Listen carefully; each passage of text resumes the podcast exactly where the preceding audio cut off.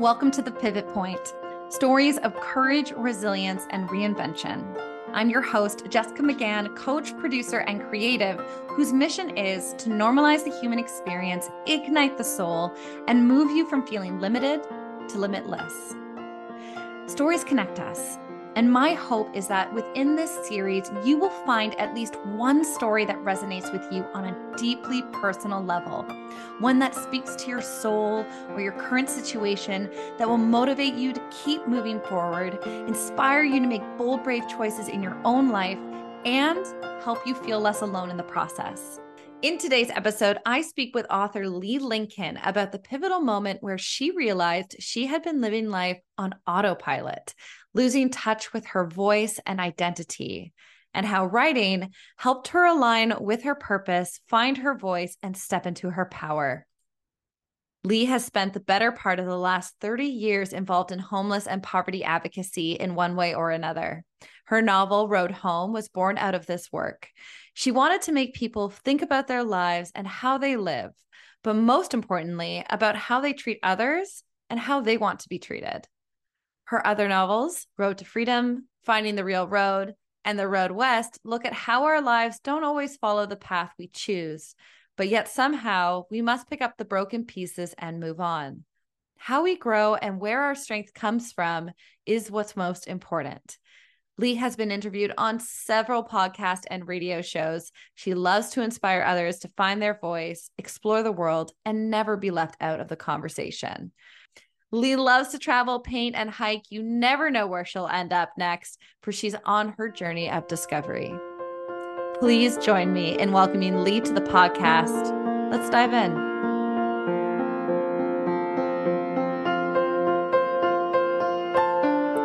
Hello, Leigh. Welcome to the Pivot Point podcast. I'm so excited to talk to you today. I'm so glad to be here. This just is going to be so much fun. I love all the books lined up at the back. Is that in the order in which you wrote them as well? Road Home to Road West is the newest one. Yeah. Fantastic. Well, I'm so excited to dive into your story. So maybe you could start us off with who you were and what life was like for you before this pivotal moment. So, for a lot of years, 30 something to be exact, I was a single mother, just kind of struggling to get by. I did a ton of volunteer work, and by a ton, I, I do mean that literally. I volunteered at homeless shelters, soup kitchens, committees for first time home buyers. Um, I worked with people uh, who were trying to get better jobs. I worked on neighborhood committees. You name it, I was probably doing it. Sounds like you're giving a lot of your time and energy to helping other people. I was out there doing all kinds of things. And I was, again, a single mother who homeschooled. So I, yeah, my whole life was wrapped around others and serving others and doing all of these things. And it was kind of crazy and very time consuming. But I just didn't care because this was just my whole world. And it was just me and we were all good. I wasn't really uh, overly concerned about things. But it sounds like you were happy. Happy, maybe relative term. I was probably too snowed under to realize to have realized how much you were giving away. Yeah, I, I was busy. Let's put it that way. I just kept myself busy, and I, I was just doing what society expected of me as as a as a good mom, as a good human, as you know, I, I just was doing what mm-hmm. you were supposed to do. Yeah. I hear that a lot in my conversations that I have of just this sense of living on autopilot, just kind of flowing through life, but without putting conscious thought or intention necessarily. And we can get stuck in that. So what happened? What was this aha moment that that snapped you out of autopilot? Well, I went to this committee meeting, well, community meeting one night, and it was a topic that was particularly interesting to me. Um, I'd been this meeting various times over the years, but this one particular night, this topic was really interesting, and I had something I wanted to share. However, the leader at this meeting um, never picked me when I raised my hand.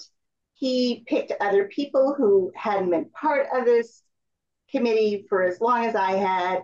He picked political leaders, he picked business people, he picked people with clout, but not me.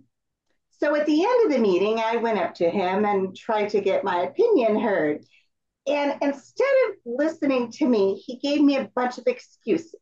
He said I was just a mom, I was just a woman, I was just a volunteer, I was just a blah, blah, blah. Right? It would have taken him less time to hear what I had to say than for his excuse. And I went home that night and I was just so frustrated. And I was just like, you know what? Scott isn't the only one who does this to me. He's not the only one who just ignores me and just puts me in this little tiny box. And it hit me. I was forgettable. I was unimportant. I was weak. I was powerless. I was invisible. I was a nobody. And I shouldn't have been. I've been doing this work for 30 something years. And also, like all the things that you were identifying yourself as in that moment, moment, like a mom alone. I believe moms have like superpowers. Like if something goes wrong in my life, I'm looking for a mom because I just know that they have all the answers. So to just be diminished at all and and not respected or or heard in that moment, I can imagine the the disrespect you felt in that moment. Yeah, because yeah, you know what moms have to do in a day? We are the chauffeurs, we are the cooks. I was homeschooling, so I was the teacher. I was everything. I was a single parent. I was literally everything to my child. And for him to just treat me that way, I was just like, hello. just, yeah. Done. I was so done at that moment. I don't know why it never hit me until that moment, but it did. And I just, I was just like, I'm done. I'm not going to let this man put me in this box. And, and again, it, it hit me at that moment. He wasn't the only one who'd been doing it. I think I even at that moment realized I've been doing it to myself. So mm. it feels like it was a really like awakening moment, like a like a veil was lifted from your eyes from that. Yeah.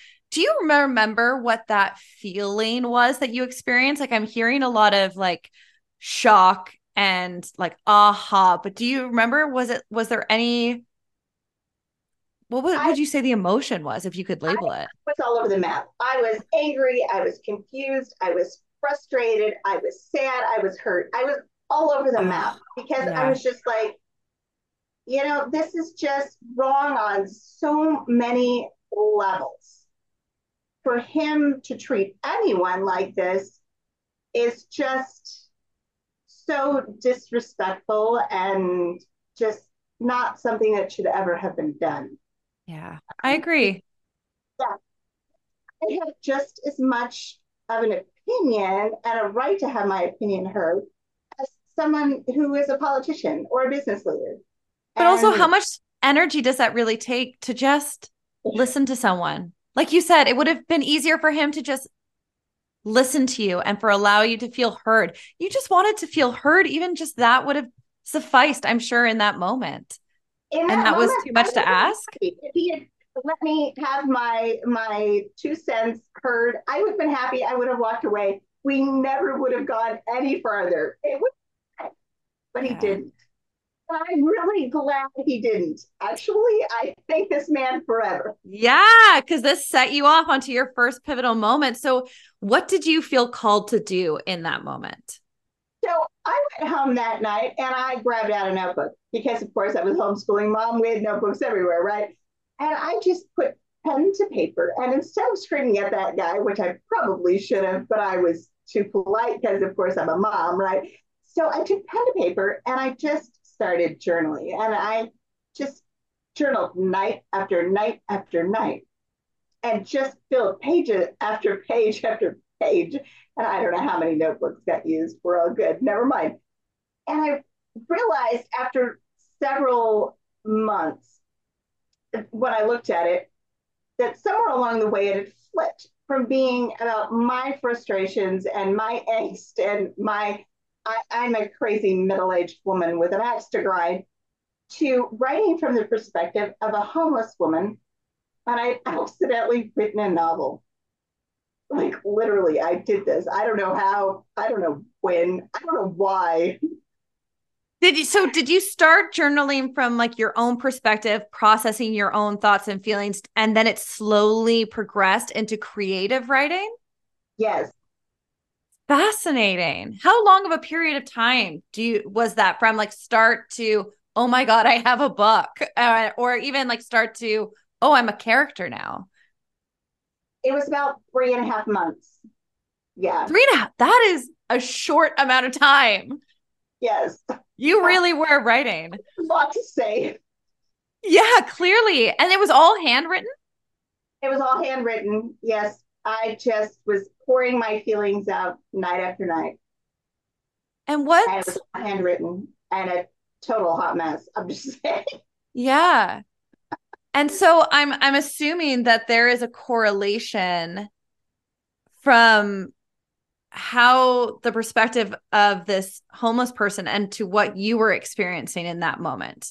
You are not a homeless woman yourself, but you could relate to how invisible that the homeless community feels. Yes. And because of all the work I've done with homeless people in and women in particular, I heard so many of them say, I'm invisible, no one cares about me. Oh. And so as I was journaling, I could totally see how this happened after the fact, of course, that I internalized all of what they were saying over those years that I'd worked with them. And and I understood completely what they were saying in that moment that I saw it reflected back in my own life. And this is how I ended up flipping the script and writing from the perspective of a homeless woman because I truly understood what they were saying to me all of those years about how in their relationships they didn't feel valued, they didn't feel wanted. And I literally have a line in the book where she's talking about getting thrown away and she's talking about an object, but you can tell in the book she's actually mentioning herself. And so for I just had internalized all of these things I'd heard over the years. And then I was reflecting it back on myself. And and this is what makes this novel so powerful and why when so many people read it, they think I'm the one who's been homeless for so many years. You wrote so much and from a deeply painful personal place. How healing was this? Like by the time you had finished that first book, did you feel the weight of those motions any longer or did you still have some processing left to do? I still had quite a bit of processing to do because even even once I cleaned the book up with the help of a writing group locally and with a, an editor, um, I still didn't believe that anyone would read the book. So there was mm-hmm. still quite a bit of me still feeling like, you know, okay, sure, I did this thing and I turned it into a novel, but will anyone read it? I've been ignored for so long. Will this really do anything? Will anyone really actually want to read this? so there was still it, it, still was was part of the journey was actually putting it out into the universe yeah. and seeing what next. You put yourself on the line. That's a vulnerable act. So many people stop themselves at a point like that because of this fear of failure. Oh, what if I put it out there and nobody reads it? Or who am I to be putting out a book online and selling it for money? Like all these stories we have about ourselves. But it didn't stop you it didn't stop you. You put it out there. I put it out there. And, um, you know, my goal was pretty simple because, again, I had this mindset well, nobody's going to read it. You know, I'll sell a few copies, raise a, a couple of bucks for charity. I'll be good. I'll shut it down in a few months because, you know, it'll be good. I'll have my name on a book and I can throw it on my bookshelf. It'll be it'll be a laughing matter in 10 years, right? You know, this joke book on my wall, right? But that isn't what happened. Yeah, tell me what happened. I throw it out in the universe, and pretty much overnight, I go from being ignored to being an expert. And all of a sudden, people are wanting me to speak on homelessness and poverty and all these other things. So, okay. Suddenly, Wait, everyone wants to hear your voice. Yeah, and and it it, it kind of threw me because I was like, "Hello." Five months ago, I couldn't even speak at a local meeting, and now I'm being asked to go to seminars and speak in front of like a big group of people, right? Yeah. I, I don't understand. That must have had challenged your identity, like who you yeah. needed to step into and believe and see yourself as in order to take say yes to those opportunities. Yeah, and it and it had to I had to totally shift my mindset because I had to see myself as someone who could take that tiny little box and slowly expand it. And then just eventually just kick the box out completely and just say, what box? There is no box. What rules? There are no rules. Um, this I, I can't do this anymore. I I am not a just uh um I have to say what am I now? Because clearly there is much more to me than what everyone always said I was. And, and that was a really hard mental adjustment. Um, and of course, this all came right about the time my son was getting ready to leave the house because of what age he was.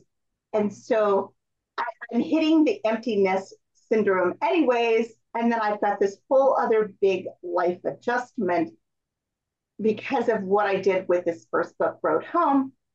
And I'm like, what in the world? And everybody's thinking, oh, it's just a midlife crisis. And I'm like, oh, no, no, this is way beyond that.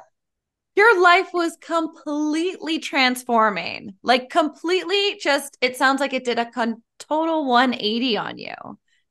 The yeah. stay at home mom was now transforming to an expert who was going to go speak on stages whose son was off at school. Like that's huge. Yeah. And and I I I not only changed my life just a little bit, I moved all the way across the country. I decided to travel. I mean, like all these big things. I didn't just do a few little changes.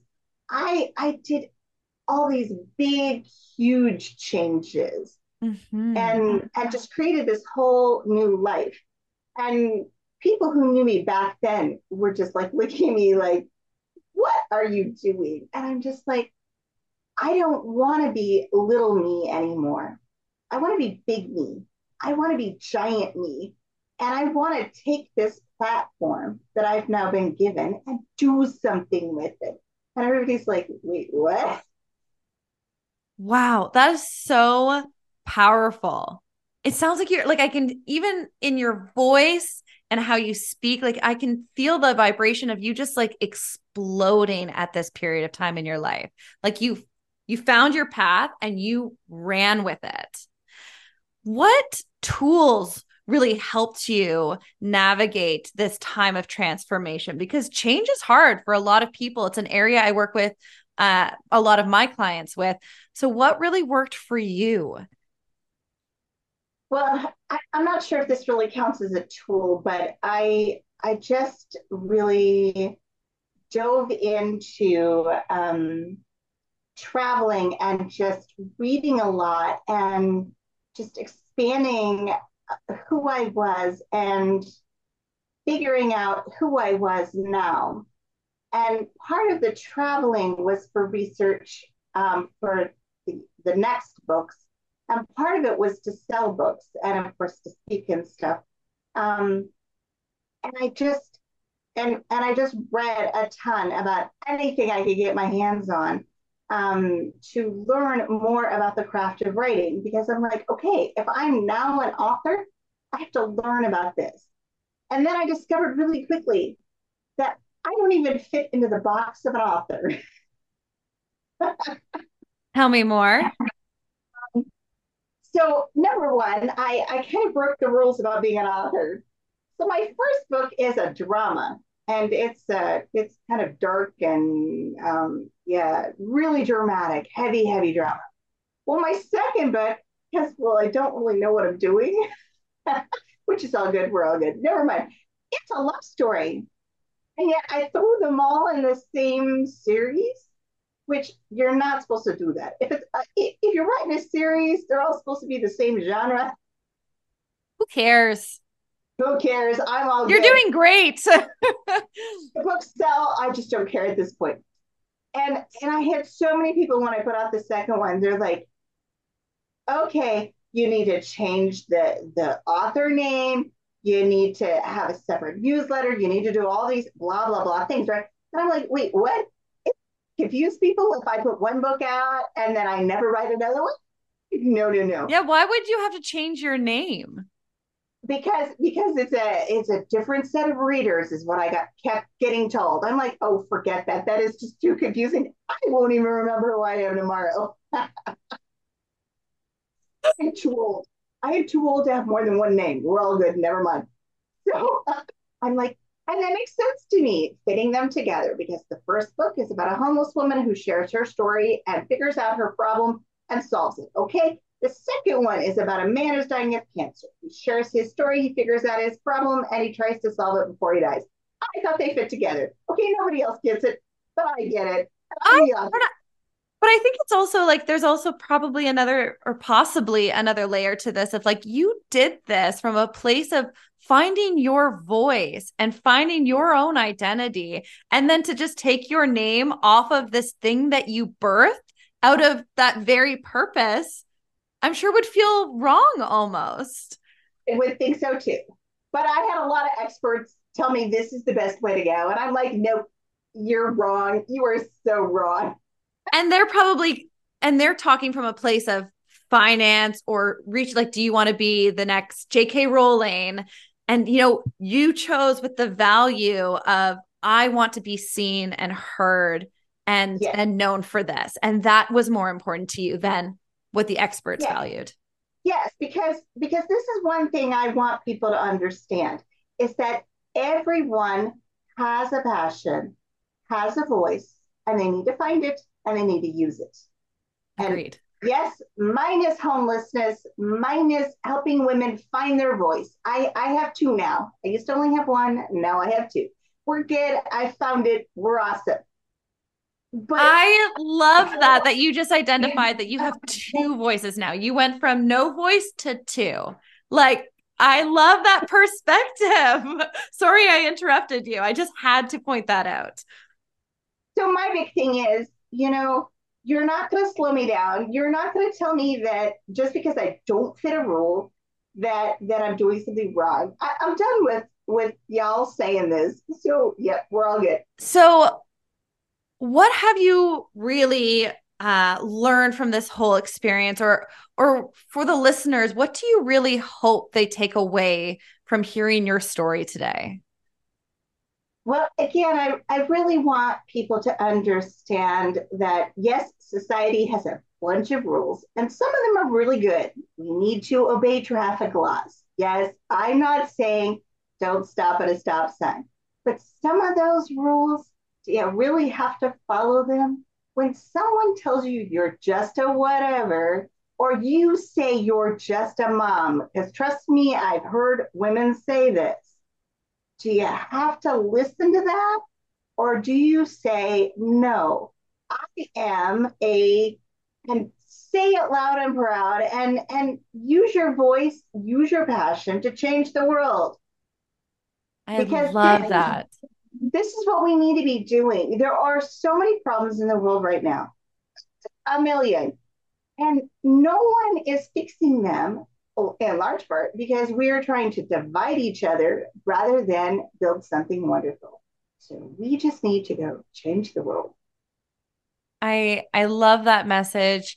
I I really like that you touch on identity because I think a lot of people who struggle, at least I see this in my clients, is they struggle to identify who they are or and and my curiosity is always like, well, who knows you better than yourself?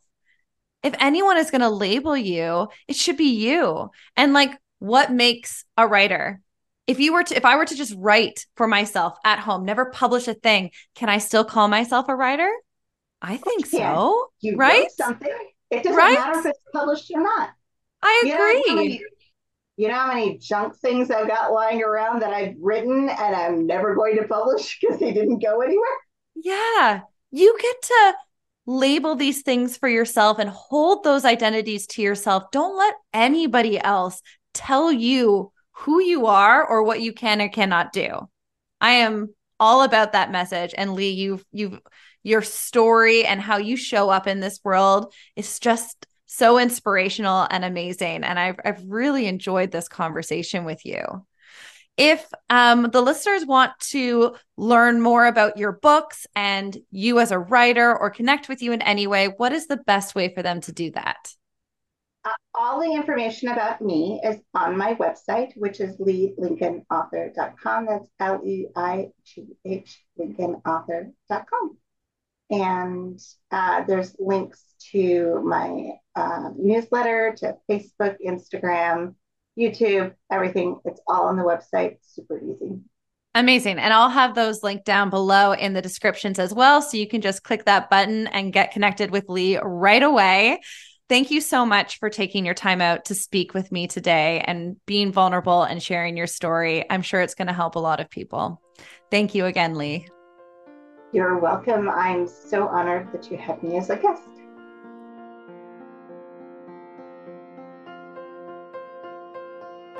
If you enjoyed today's episode, please consider liking, subscribing, and letting us know your thoughts in the comments below. It truly means the world to me to hear from you.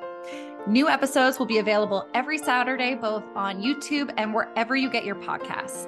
And if you would like to learn more about my work as a coach, today's guest, or have a story that you would like to share on the Pivot Point, check out the episode description for more information.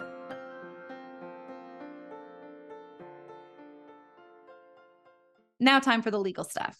This podcast is presented to you solely for educational and entertainment purposes. I may be a professionally certified coach myself, but hosting a podcast is not coaching. This podcast should not be used in substitution of working with a licensed therapist, doctor, coach, or other qualified professionals. Copy that? Amazing. See you on the next episode. Nothing but love, Jess.